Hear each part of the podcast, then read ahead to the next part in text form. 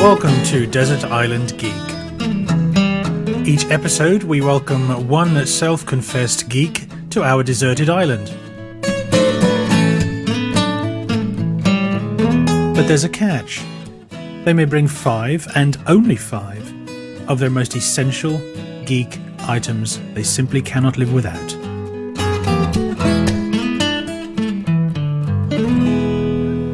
So, today, for the very first time on the island, we are welcoming Peter Cooper. Hello. Hi, Peter. For much of his youth, Peter spent in front and inside computers. Since 2003, he's been one of those smug Mac users, and about a year ago, he started podcasting, something which he uh, apparently holds me partly responsible. There's the site I want to clarify first of all, just the, the introduction you made there. Um, it, having having heard it back, it, it sounds a little bit like I'm some sort of deviant when I spent my sort of my time inside computers, and it's really not that that that sort of thing. It's you know it's purely tinkering around inside with screwdrivers and pliers and bodge wires and all that sort of thing. So just just to clarify, you know, if if the, uh, clearly this is going to have some bearing on my my entry to the island, if you like, and I just want to make it sure that make sure that I'm not some sort of odd deviant type. Maybe I am. I don't know.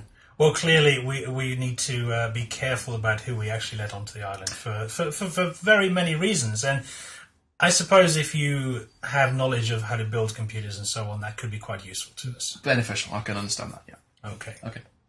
Part of the uh, the entry qualifications onto the island, you are permitted to bring with you and keep five items, Right. and you have selected your first item, which is a website. Yes. Now this this had me. I'm, I'm a bit hesitant to kick off and say right. My website is bloody bloody blah.com. Uh, this this had me thinking for a while because on on the one hand, uh, there are websites that I check very regularly, you know, on a daily basis, and I, I you know depend on them for information and news and other such stuff. On the other hand, I've got to think that I'm going to be on a desert island, so there's, there's limits to what I can you know indulge in, if that's the right word. So to start off with, I would like to request I have access to macrumors.com as as a self-confessed sort of Mac geek, if you like, there are many many people who are they're, they're quite keen on sort of spreading disinformation and old stuff in the Mac world. You know, they they have these obviously fake pictures and obviously photoshopped pictures of new things coming out, and Apple. Being as they are, they're very secretive. You know, understandably, they're very kind of possessive of their brand. You know, as you would as you would hope, which gives everybody else in the Mac world and indeed outside the Mac world carte blanche to just go absolutely nuts on creating stuff and you know putting rumors out there and all that kind of thing. And uh, th- there are various things that come across on this website, and some of the rumors are completely implausible. Some of them are, you know, understandable uh, about the. uh, Every now and again, there are there's these events called keynotes where Apple they announce new stuff or say that there's new stuff coming out in a number of months. And what happens around about that time is everybody gets very interested and very excited and very, you know, it's almost like Christmas for Mac geeks kind of thing. And uh, they work out how they're going to spend their money over the next few months, that kind of thing. And they, they sort of they say, well, I, I would really like a so and so size so and so with a you know this big hard disk and so much memory for you know for for peanuts, practically nothing. It's clearly not going to happen, but you know it's always fun nonetheless. And then there are these these obviously very elaborately staged setups where somebody sort of gets a box of an old computer and rebadges it as a as an eye something like you know an eyeball or an eye kitchen whatever. And they, they badge it as this and they put it in a lift or elevator somewhere and take a photo and go, right, this is the new eye kitchen or the new eye banjo or something. Uh, it's great. It's going to cost seven hundred and and everyone will have one. And then, of course, there's these bunch of Mac geeks that come back saying, "I want an eye banjo. They look great." And then there's about as many people again go, "Oh, that's obviously fake. It's a clearly a Photoshop job." And there's a there's a bit of sort of to and fro, and and uh, it's, it's so as well as being useful for news, it's useful for, for stick fights really, and you know, sort of rumor mongering and all that kind of thing. So, do you think, from from your point of view, there might be some kind of perverse joke that you're you're playing on, on everybody because you're going to be able to see all this information, and you know you're never going to get your hands on because you're going to be trapped on the island. this is this is this is getting back to the whole practicality aspect of it all. You know, because if you, if you look at you know geeks enjoy tech websites, you know that's how it goes. And uh, you know, a, a geek looking at a tech website, it's almost like I, I can't think of the right phrase to use, but it's almost like you sort of you're looking in, thinking, right, well, there's no way I'm going to get to that. It's like the promised land or like this forbidden fruit that you can't. You know, it doesn't matter if you know there's a new super duper Mac Pro with you know. 25,000 horsepower and extra stripes and stuff. If that comes out, there's nothing I can do to get hold of it. So it's, I suspect that might be an element of frustration which is creeping in.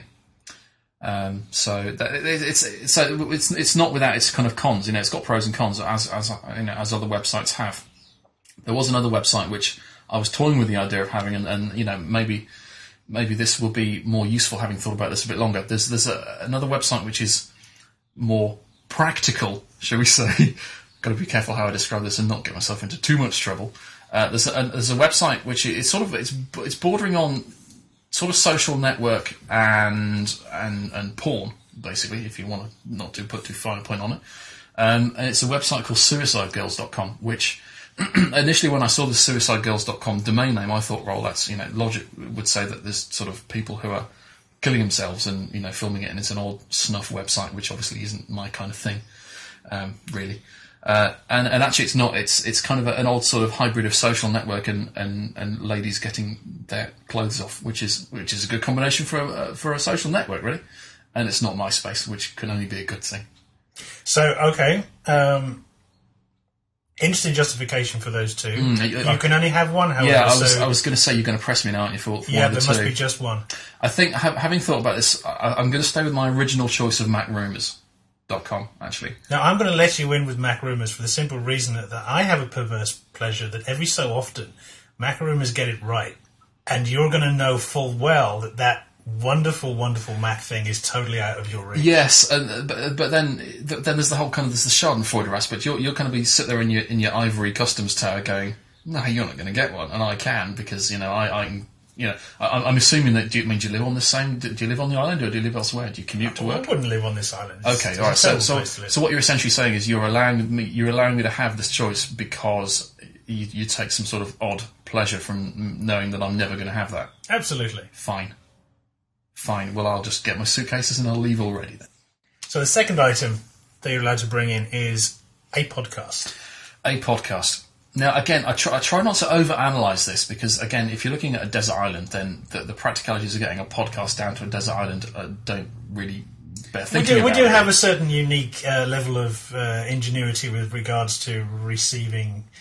Okay, it's pretty impossible, but just a quirk in the space-time continuum that allows podcasts to fall out of the sky. absolutely Lovely, yes. all right, they- so- you find them in coconuts at two o'clock in the That's morning not a when bad they idea, drop down. That's Yeah, it. So okay, so so so the in in this case, the podcast enclosure is actually a husk. A husk. So practicalities aside, um, I I would like a podcast that would make me think, that would make me laugh from time to time. Something that doesn't take themselves too seriously. There there are people in the in the podcasting community, fraternity, whatever, you know, it's a collective, whatever word you want to use for the podcasting bunch of people who do take themselves a little bit too seriously and uh, and and sort of you know they they like to self promote self promote a little bit too often. So, do you feel that actually living on a desert island for a while away from these people? Well, be- yeah, th th there is there is the element of sort of internet tough guy anyway, where you get people you know banging out all sorts of odd stuff over the at the end of a you know DSL connection, saying this is great for reasons X, Y, and Z, and I'm great because I produced it, that kind of thing. Being on a desert island will also allow me to remove all the distractions I have from daily life and just sort of focus on a, on a number of things, uh, kind of a few things. Now, um, the, the podcast I've chosen is quite interesting. A bit of background first of all. I, I by by nature or sort of by design, I'm not a I'm not an overtly religious person. In fact, I'm not religious at all. I don't have any kind of um, religion or uh, or sort of faith that I believe in. Um, that said, I could imagine with a bit of time that uh, I could be persuaded to go down one or the other route. And the choice I've made for my podcast is uh, a podcast by my a good friend of mine called Jason. It's called the Buddhist Podcast. This show is it's a thoughtful show, and it's the kind of thing that you can listen to and really concentrate and go, actually, yeah, he's right. You know, he's, he's, he's right. You know, So he's- you, you, you're you're wanting to uh, take a little bit of this spare time, take away the noise of day to day life, and maybe become a little more spiritual. Do you think? Yes, I could see that happening. If, if I was in a position where I had um, fewer things to do, fewer distractions, and I was a bit more focused, then I could see that working very well. And I suppose if you if you're going to really channel that kind of energy down one particular direction, you want to be able to trust the person who's actually leading you Yes. ahead in that particular because you have Quite. nothing else to draw on in that particular point. So you, you need to trust the information you're going to be given, and, and the, the the the light that they're going to shine ahead of you is going to be Absolutely, absolutely. Well, solid. bit about my background first of all. I, I have I have a little bit of an issue uh, with people who are in positions of authority without actually deserving to be there, or who I I don't sort of believe they should be there. You know, I've, I've had bo- I've had jobs and bosses before who I've looked at and thought, hang on, why are you my boss? You know, what makes you uh, you know more of an expert than me or more? You know, how can you manage me? I'm not the most manageable person anyway, but you know. And and and I, I know full well that because I know because I know Jason and Karen, and I know that what they put into it is good stuff, and I know that I, I regard them as experts on the subject. You know, and I think to that end, the combination of knowledge and them not taking themselves overtly seriously, and I mean that in a nice way as opposed to a you know they're just farting around sort of thing, uh, means that works well for me.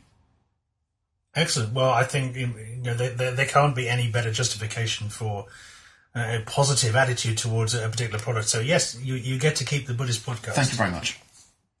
So the next item you're allowed to bring with you is one track of music, which we're going to hear because it's uh, it has to be a PodSafe music, of course, in the the tradition of uh, podcast related music. Now, the track I would like to propose that I, the, the track that I would like to use or bring to the island and have as my collection of stuff on the island um, is uh, it, there's, there's there's a bit of story behind it, and this is the reason this is the reason why.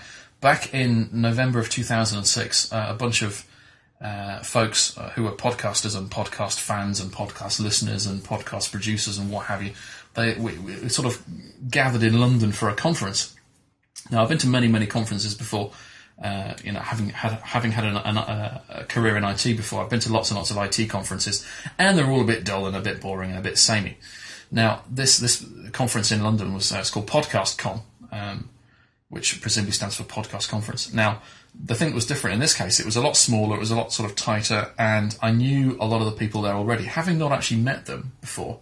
You know, I'd met them over the web, and I knew I could sort of put names to faces, that kind of thing, and being being at a conference for the whole day, I, I, was I knew full well this was going to be quite hard work for me to concentrate because obviously there's different people going to these conferences for different reasons, and there's lots of very um, exciting things going on and some stuff which is admittedly not so exciting or you know it's a, it's a personal thing, not for me. You know this whole sort of it, I'm sure it's very ex- exciting and interesting, just not for me.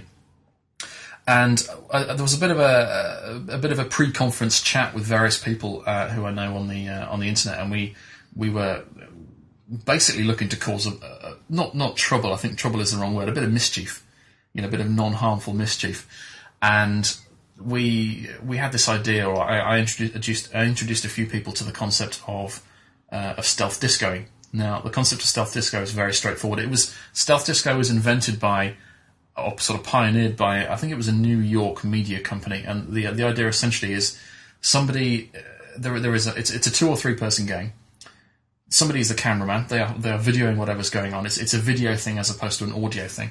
And there is somebody who is completely unaware that they are going to be involved in the stealth disco. Now, the stealth disco, sort of short term, is somebody's working. Person A, who we'll call Alex.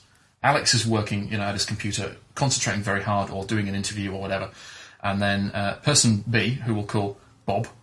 Bob is aware that Alex is working and sort of quietly sidles it behind him and does a bit of a disco dance behind him. And person C, who is the cameraman, is filming this. And you get sort of a five or ten second clip, and you know you kind of it's, it's almost like a sort of a ninja style thing. You do it, you you know you get in, you do it, and you get out again, so you don't you don't get caught. So we did this, all very surreptitious. You know, we had sort of cameras pointed quietly somewhere, you know, in a sort of a non obvious way, and various people who were being interviewed got stealth disco, that kind of thing. And we spent two or three hours sort of crunching the video together, and we sort of sat there and said, right, well, uh, this thing needs this thing needs a soundtrack. You know, it needs it needs to have a bit of impact. It needs a soundtrack. Uh, we we found there's one track which stood out. A because the name is just perfect. Uh, B it's PodSafe. C it's by a, a, group who I think are Swedish, which just have that extra sort of you know continental flavour. And long story short, the track I would like to bring with me on the desert island is Disco Satisfaction by The Heaven.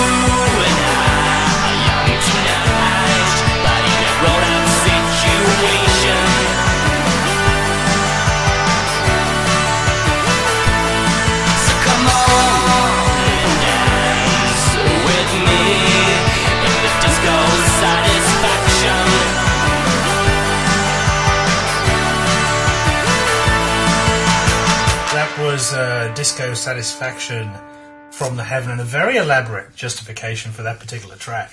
Do you, do you think that that having that track and listening to it over and over again is going to bring back memories of, of that particular day and, and the memories is the main reason, and it's also that that track has another special place in my heart. It is it's my alarm signal on my on my phone. So if I go to if I go places and I have my, my cell phone as a as a as an alarm clock, um, it's what wakes me up in the morning. So I can sort of wake up in a hotel in the middle of nowhere and start you know jumping around the room, and it's one track that you can listen to over and over and over again. And every single time you'll either move about in your seat or bop about or you know stand up and start dancing and all that kind of thing. It's unfortunate that I think the Heaven have actually disbanded now. They, they are no more, so there's going to be no more uh, disco satisfaction style tracks. But Well, uh, it seems like a pretty good legacy. I mean, I, I mean, good, there, yeah. there I was just dancing around the customs office This while it, the track yeah, was on. yeah, so yeah. it is pretty irresistible, and I think the sound of that, you know, going across the island Absolutely. ever so often is Absolutely. would, would be a very very good thing. it'll, it'll send shivers down my spine if there's a whole PA system. The next item, Yes. a book. Now, this is a very interesting choice. I- I'm I'm really intrigued as to why you wanted this particular book. It's it's the, the book I mentioned on, on the on the customs declaration form is it's a very specific one. Now it doesn't really have to be that particular book, but the subject matter is important. For a very long time, I have been I wouldn't say disappointed, but I was a bit annoyed that I didn't do better at foreign languages at school. You know, I did the you know as as an English school kid, I did the usual things of French, and German, and that was pretty much it. You know, I went to a grammar school for a year and did Latin, which turned out to be very useful. I don't think. Ex- explain to me. Now, I I had a conversation with someone the other day about how useful Latin might be. Explain to me, educate me about the usefulness of Latin in today's. See, I've, I've got to be careful because I, I did it for about a year, a year and a half. So I, that may just have been sort of prep for you know bigger things and better things. Now, I, I went to a school in the the Gloucestershire area of the UK called uh, Sir Thomas Rich's School. Now, Gloucestershire, when I lived there, was one of the very few counties in the UK or England who had grammar schools, and I spent a year and a half doing Latin, which I consider time well spent because th- there, there are various words in Latin that, when you look at their English equivalent, uh, they're kind of slightly rude. As far as the language thing was concerned, I did a bit of French, a bit of German, and I can just about get by with both. And uh, for a very long time, I've had this fascination with with the Dutch language because a, it's fairly close by. I've been to Holland a few times, and I, I like the whole the, the, the Dutch sort of the culture and the approach to everything. It's very kind of liberal, and you know, it's all it's all good. I'm not some sort of you know dope smoking porn fiend. Don't get me wrong. I just like the approach of things that they have, and everything's sort of nicely nicely nice. And whenever I hear people speaking Dutch, it's it's got this odd combination of being be- a beautiful language and absolutely utterly filthy at the same time. And I'm thinking, I wish I could do it. You know, I wish I could speak proper Dutch. And I've got this um, slightly odd character, I suppose, like alter ego, if you like, uh, which I'm not going to demonstrate now because I'm, you can hunt around for it on the internet, called Durst, who is some sort of odd, slightly pervy Dutchman who you know who gets brought out for doing various kind of promotions and just again just sort of prattling around on the internet really. So my suggestion or my my proposal for a book is a book to learn Dutch, please, or teach yourself Dutch. I know a few people who are who are Dutch, and I love the accent, and it's all it's all good, really. It's all, it's all good. You have all good. fond memories. Yeah, and it's yeah, but and, but and, and again, you know, thinking of the practicalities. Once I know this Dutch language, depending on the language of other people coming in, you know, if I'm presuming I'm not going to be on my own on said desert island on the island, you know, depending on the la- on the language of other people coming in, I could then teach them, and I get a lot of satisfaction from teaching people new things as well. So Well, actually, it will work to your advantage because the original settlers on the island were actually of Dutch origin. excellent. I didn't even know that. Hence, hence why the cannibals on the neighbouring island are able to speak Dutch. You never mentioned it were cannibals. We have one more item. We've, we've gone through a, a website, a podcast, a piece of music, and a book, all of which you've managed to persuade me to allow you to, to keep on the island. I'm not getting a good feeling about the next one then. But do continue. You get one device. Hmm. What will it be?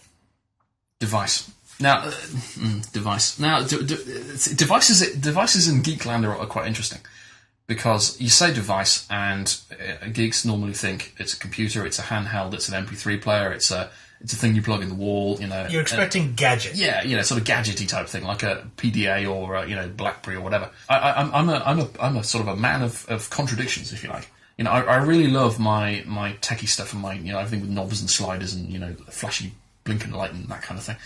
Um, but there's there's one thing in my life which I You know, if computers hadn't been invented, I would still like this device, and that device is a toaster. Now, the background behind the toaster thing is that there have been many, many occasions when I've been, you know, getting my geek on, and it's been very late. You know, it's been, you know, midnight, one o'clock, two o'clock, in some cases later.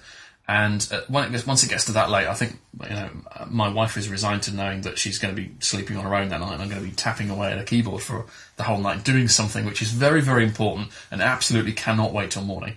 Of course, it can, but you know, when you're in the moment, that's how it goes. And I've done various sort of shop runs or munchies runs late night to, to get stuff in and you know just to kind of refuel me after after I've been going for five hours or so. Now, vari- various foods have various effects on me. If I if I here's an interesting thing. If I eat cheese after about five p.m., I have terrible nightmares, very vivid dreams. I've I've been brought up with that. I've been brought up with the the idea that you shouldn't have cheese in the evening This is because it, that yeah. will.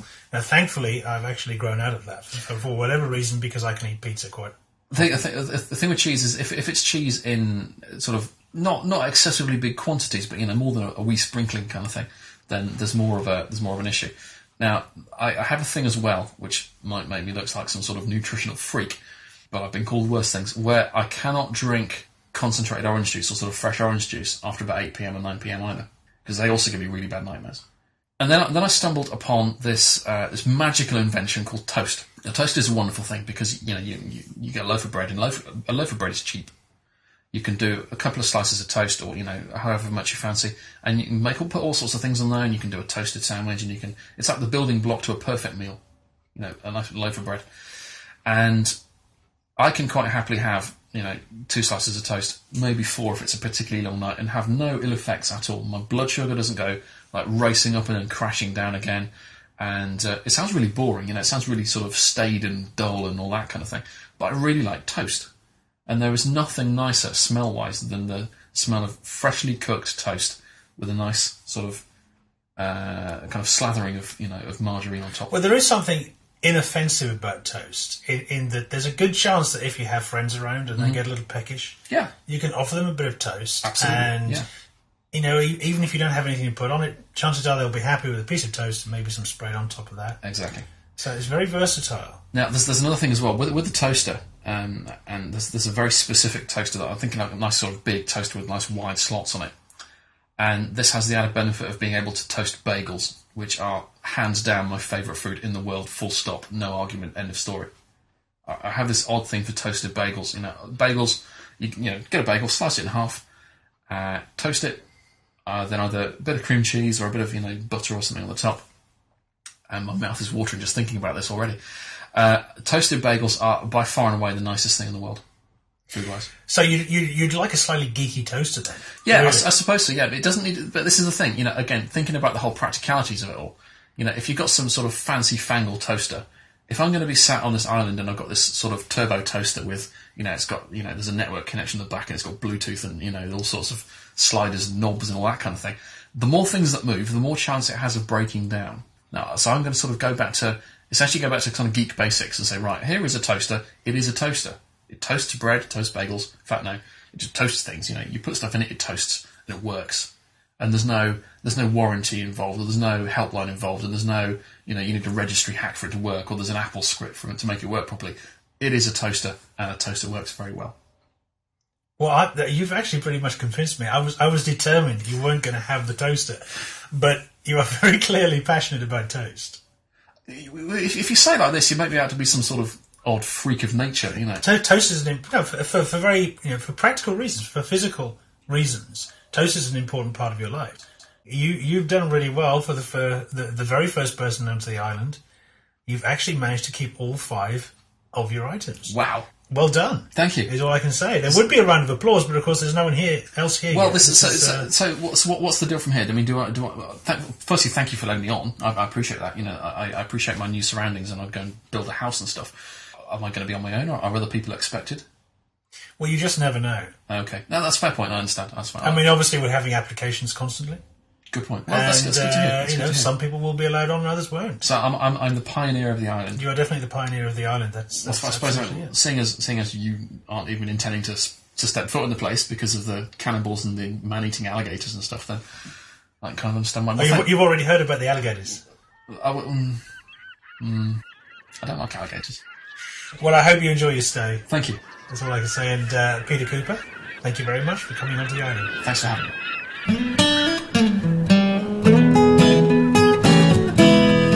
That was Desert Island Geek.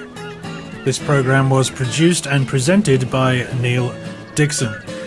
To get yourself in touch with the show if you want to take part, have a comment, or want to suggest a geek for a future episode, drop us an email customs at desertislandgeek.com www.thebrainfeed.com.